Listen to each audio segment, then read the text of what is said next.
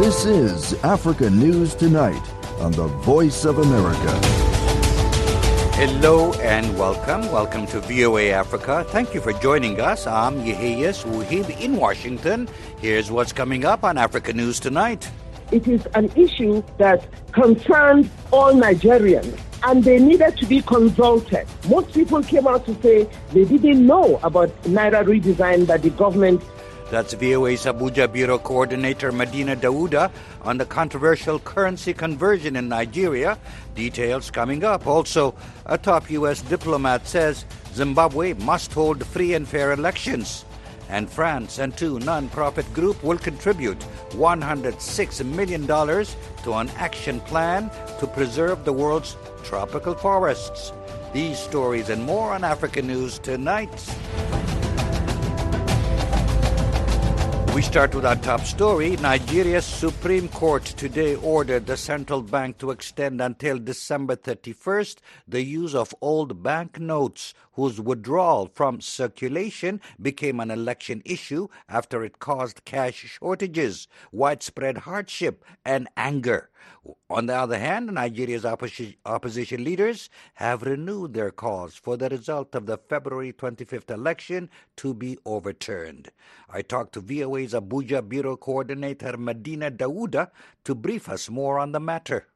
A lot of issues came during this Naira redesign that everybody in Nigeria, most especially the analysts that we had contacts with, were complaining about the timing of this redesign and how it is going to affect the major issue that is the election that is coming up at that time. That Nigeria did not do any Naira redesign in 20 years except now, and they were supposed to have been doing it every five to eight years. Nobody would want to take the blame. It is an issue that concerns all Nigerians and they needed to be consulted. Most people came out to say they didn't know about Naira redesign that the government is intending to do. They just woke up one morning and found the governor of the central bank, Godwin Emefiele, announcing to the country that there's going to be a Naira redesign of three big major currencies. The currency has to be changed, that's true. We're talking about the timing, the timing okay. of the currency change election is coming up. Buhari's government actually has defended the central bank's plan to change the naira for new notes, saying it would curb money laundering, kidnapping for ransom, and offer greater transparency in financial transactions. But in a country where most people rely on cash for everything from taxi fares to buying food from markets, the shortages of the naira bills has really riled citizens, some of whom have attacked banks and burned cash dispensing machines. People were worried that the elections was coming and the government was deciding to change the currency, even though the reasons they gave, like curbing kidnapping and uh, money laundering and many other things, were the issues at stake to the government then. But one other question you're going to ask is how many of these problems were solved in this short period of Naira redesign and mopping of currency in the hands of citizens. Till this moment, you know, the bandits are still killing people. We have not heard years of large demand of money but they still go out to kill people. They go about burning major places, markets, IDP camps, and many other things. So you would say that yes, their demand for hard currency, money, hard cash has reduced. But did the banditry reduce? That's one other question that the government was to answer in a very short while.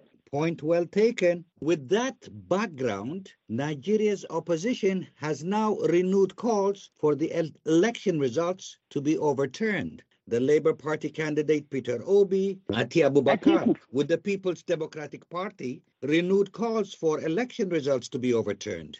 Well, yesterday I was able to attend three press conferences by three opposition parties. The first one was the People's Democratic Party, where the presidential candidate Atiku Abubakar addressed us. Now, Atiku Abubakar is saying he is going to consult his lawyers on what to do about these elections.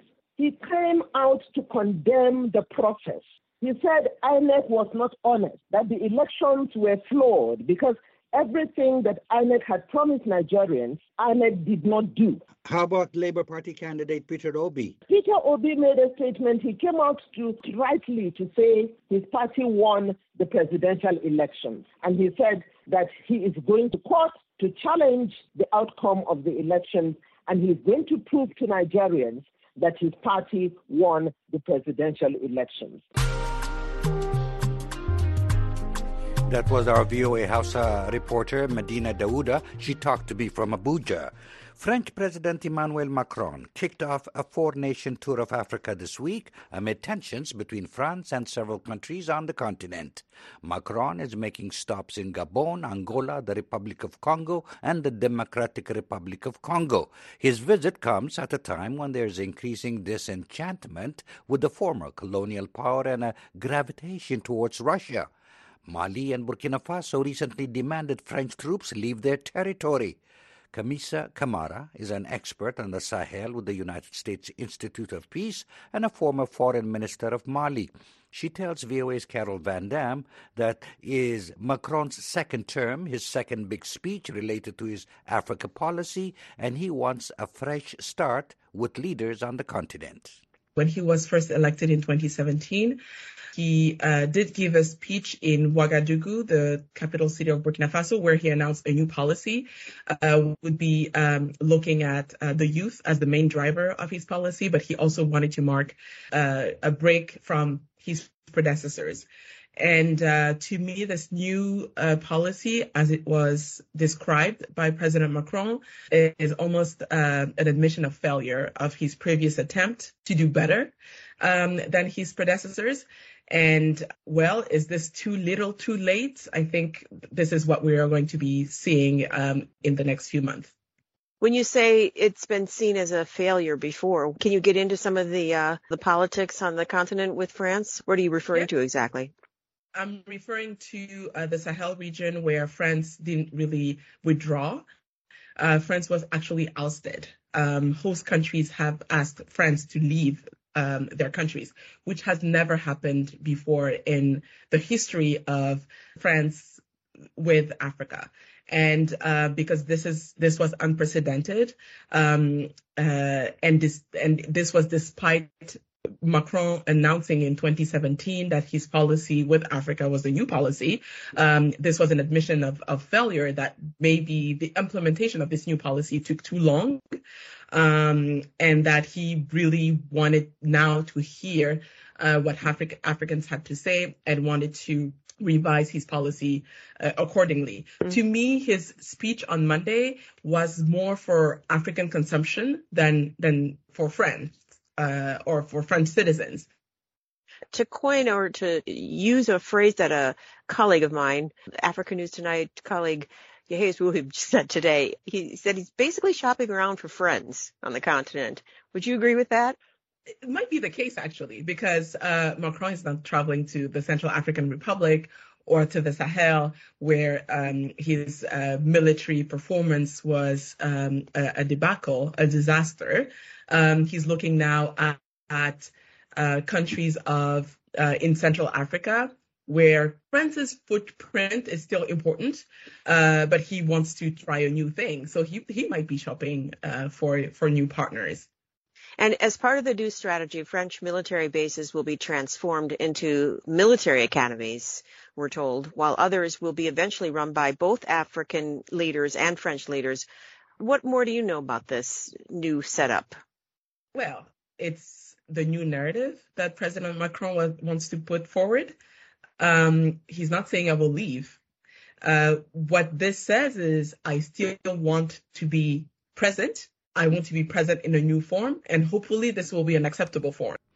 That's Kamissa Camara, an expert on Africa with the United States Institute of Peace and a former foreign minister of Mali. She was speaking with VOA's Carol Van Dam from Oxford, England.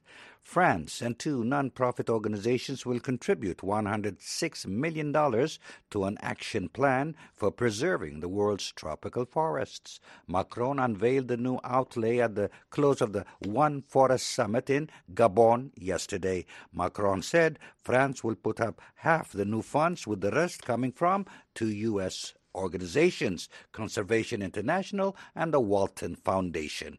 Massive clearing of tropical forests for agriculture or timber is a growing problem worldwide, threatening to worsen climate change and destroy critical biodiversity. A top U.S. diplomat says Zimbabwe must hold free and fair elections and also expressed concern about legislation to restrict private voluntary organizations. Rutendo Mawere reports from Harare. The U.S. Assistant Deputy Secretary of State Robert Scott told journalists in Zimbabwe this week that it is important for Washington to have a dialogue with the Harare government. Uh, we spoke about the upcoming elections, all agreed for the need for um, nonviolence, for leaders to continue to call for um, clear, transparent uh, elections. Scott, who arrived in Harare on Wednesday, spoke after meeting with Zimbabwean Foreign Affairs Minister Frederick Shava and other government officials. Zimbabwe President Emmerson Mnangagwa has indicated the national elections will be held in August, although he is yet to announce the actual dates. Scott said he and Shava also discussed the controversial private voluntary organization amendment bill. Non-governmental organizations, opposition political parties and human rights activists say the bill would be devastating if enacted as it would curtail their operations. The United Nations and international rights groups also have criticized the bill, which is awaiting President Mnangagwa's signature. The president has said he will sign it, saying it is good for the nation. Despite the extension of US and European Union sanctions for another year, Foreign Affairs Minister Shava says Scott's visit is an opportunity to create a cordial relationship. I very much welcome the opportunity to discuss with you matters of interest to both countries and hopefully uh, start charting a path of friendly relations between our two countries. Shava and Scott also discussed U.S. help in fighting HIV and AIDS, demining in Zimbabwe communities, and the issue of debt restructuring. The African Development Bank is leading an effort to restructure Zimbabwe's $17 billion debt. Scott who previously served as the U.S. ambassador to Malawi and as the deputy chief of the U.S. mission in Zimbabwe, left Harare Friday. For VOA, this is Rutendo Mawere in Harare. You're listening to Africa News Tonight on the Voice of America. A report this week said Ethiopia wants to terminate a UN backed investigation into abuses committed during the two year Tigray War. Reuters news agency said Ethiopia is lobbying governments to back a resolution that would end the mandate of the commission conducting the investigation. Rights groups say stopping the probe on alleged war crimes would deny justice and undermine the credibility of the UN Human Rights Council. Maya Masekura reports from Addis Ababa, Ethiopia. Human Rights Watch this week published a letter 63 rights groups to the UN Human Rights Council expressing concern about Ethiopia's plans to introduce a motion to end the commission probing the war in Tigray region. Amnesty International, one of the groups to sign the letter, says terminating the mandate of the commission would have serious consequences. Amnesty's Horn of Africa campaigner, Suad Noor, says it would only serve what she calls Ethiopia's deeply embedded culture of impunity. It will also deny justice for victims and survivors of gross human rights violations. This is including sexual violence from a highly atrocious conflict. The UN Commission was established a year after war broke out between Ethiopia's government and forces in the country's Tigray region in November 2020. Rights groups say both sides are guilty of atrocities, including torture, mass executions, detentions, and rapes. Ethiopia's government has from the beginning opposed the Commission's investigation and tried a year ago to block funding for it, calling it politically motivated, but failed to get enough votes. But diplomats this week told Reuters that Ethiopia is seeking support for a motion it plans to introduce at the UN Human Rights Council to end the Commission's mandate six months early. Ethiopia's government has not commented directly on the Reuters report. But in prepared remarks at the opening of the African Union Summit on February 15, Ethiopia's Deputy Prime Minister Demeke Mekonnen confirmed the plan. This commission could undermine the AU-led peace process and the implementation of the peace agreement with inflammatory rhetoric. It could also undermine the effort of national institutions. The printed speech given to some media went on to say that Ethiopia prepared a resolution for terminating the Commission's mandate that will be presented at the Council's upcoming session. It then called on the African Union to endorse our resolution and assist us to terminate this unwarranted mandate.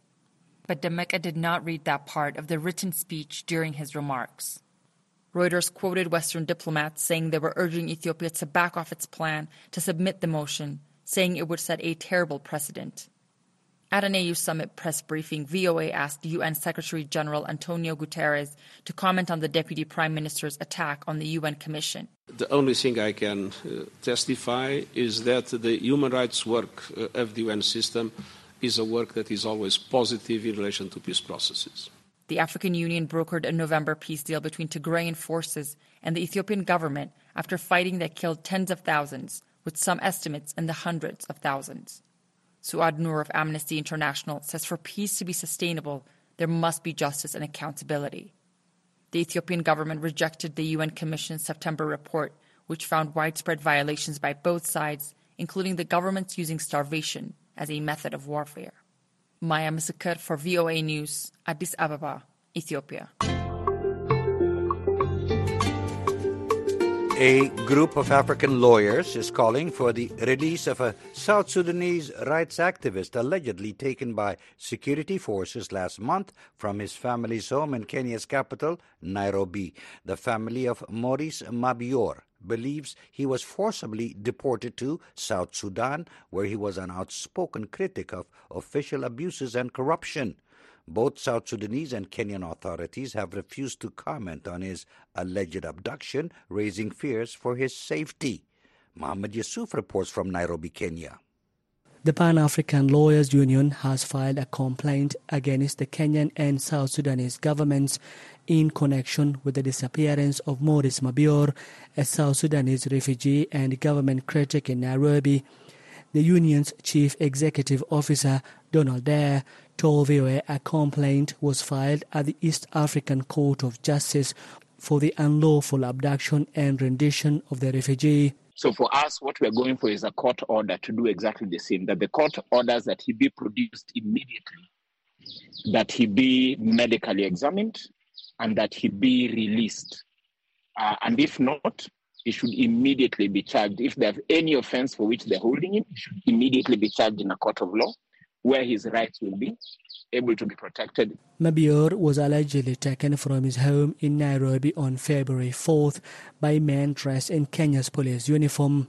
His sister-in-law, Ajak Mayen, says Mabior was targeted because he criticized the South Sudanese security sector and bad governance. He was talking about the human rights violation and, and all these cases of corruption especially the, the, the, the system, how the national security are running the affairs, the disappearances of people, the assassinations, and all the corruptions. He started mentioning names, and you know, uh, our country is not that, we don't have that much freedom of expression.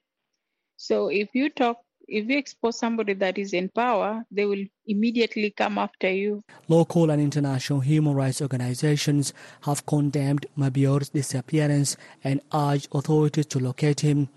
Rights groups have also accused Kenya of violating refugee rights and UN and African Union conventions that call for the protection of people fleeing conflict and persecution. Deya says Kenya and South Sudan violated the rights of the asylum seeker he was in refuge in Kenya because he was being threatened back home by the National Security Service. So, unfortunately, um, early on, at the beginning of this month, in a joint operation of Kenyan and um, uh, South Sudanese security, they were able to abduct him from Nairobi and most probably delivered him to the Blue House in uh, to Juba. Blue House is a detention center run by South Sudan's National Security Service. Human Rights Watch says it is a place where critics of the government are held indefinitely, tortured, and forcibly disappeared. Mayen says the family believes her brother-in-law still held there. Someone has reached out to us that he had met him during an interrogation and he had told he he was asking about his wife because he has left one of the wives here in Nairobi and reached out to me to ensure us that he is safe, though he was tortured on the past days when he was taken to Juba. But I believe he's still in Blue House. Mayen says her family has contacted Kenyan police to inquire about Mabior's disappearance, but has yet to receive an answer. Kenyan and South Sudanese officials declined to respond to VOA's request for comment on Mabior's disappearance. Mohamed Yusuf for VOA News, Nairobi. The Convention on International Trade in Endangered Species of Wild Fauna and Flora, known as CITES, turns 50 today. Its goal is to ensure that international trade in animals and plants does not threaten their survival in the wild. But how effective has it been in protecting one of the most endangered species in the planet, the pangolin? VOA's Veronica Balderas Iglesias delved into the matter. How many pangolins are there in the wild? The answer is as elusive as the nocturnal scaly anteater, the most trafficked mammal in the world. In Uganda, conservationists are using artificial intelligence cameras to track them down and get real time alerts of imminent threats. Naomi Matthews, a monitoring coordinator with Chester Zoo, explained via Skype. The AI technology essentially can send us an email within a few seconds of seeing a pangolin to tell us exactly where that pangolin is. So it enables us to focus on specific areas to prioritize our conservation efforts. It's a race against the clock. Pangolins, one of the world's most endangered animals, are being poached primarily for their scales which some believe have medicinal properties, although without robust scientific evidence.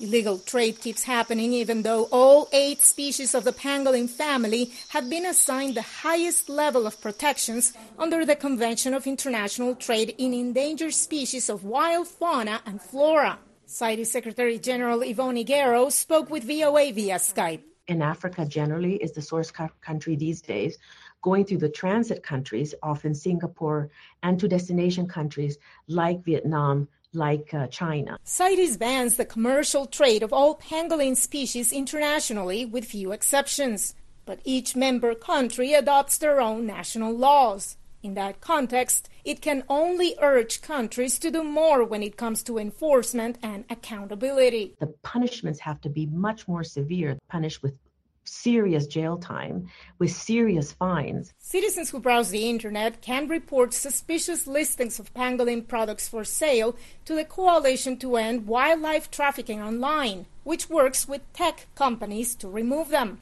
But finding concrete evidence of illicit trade can be tricky, says analyst Ellen Tyra with the Center for Advanced Defense Studies. The actual transactions or negotiations for the sale of wildlife might even be happening in direct messages, which cannot be viewed uh, externally. In the end, the most effective conservation programs are community based, according to Adam Peyman, Director of Wildlife Programs for Humane Society International. In Africa, for example, they're really working with their communities and instead of just policing them, really sort of uh, uh, enforce the idea that um, you know, pangolins should not be targeted as bushmeat. Peyman stressed that pangolins can eat up to 70 million ants and termites in a year.